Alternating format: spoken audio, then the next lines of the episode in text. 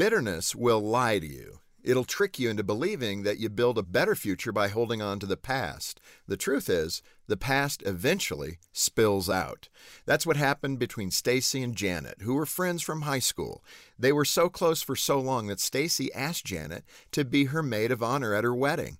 On the big day, the ceremony was beautiful and Stacy was all smiles until the reception when Janet offered a toast. Janet told everyone that Stacy had bullied her in high school. She told them that Stacy teased her, said mean things to her, and made fun of her because of her good grades.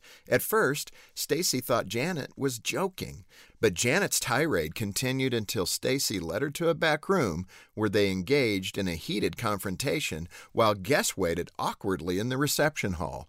Despite Stacy's repeated apologies over the years, Janet had waited for the opportunity to let her past come spilling out and humiliate Stacy for her mistakes. I understand how tempting it can be to feel bitter. My dad chose alcohol over me and my siblings, and my stepfather abandoned us on the day of my mother's funeral. But I also know that bitterness fills our lives with more pain not less.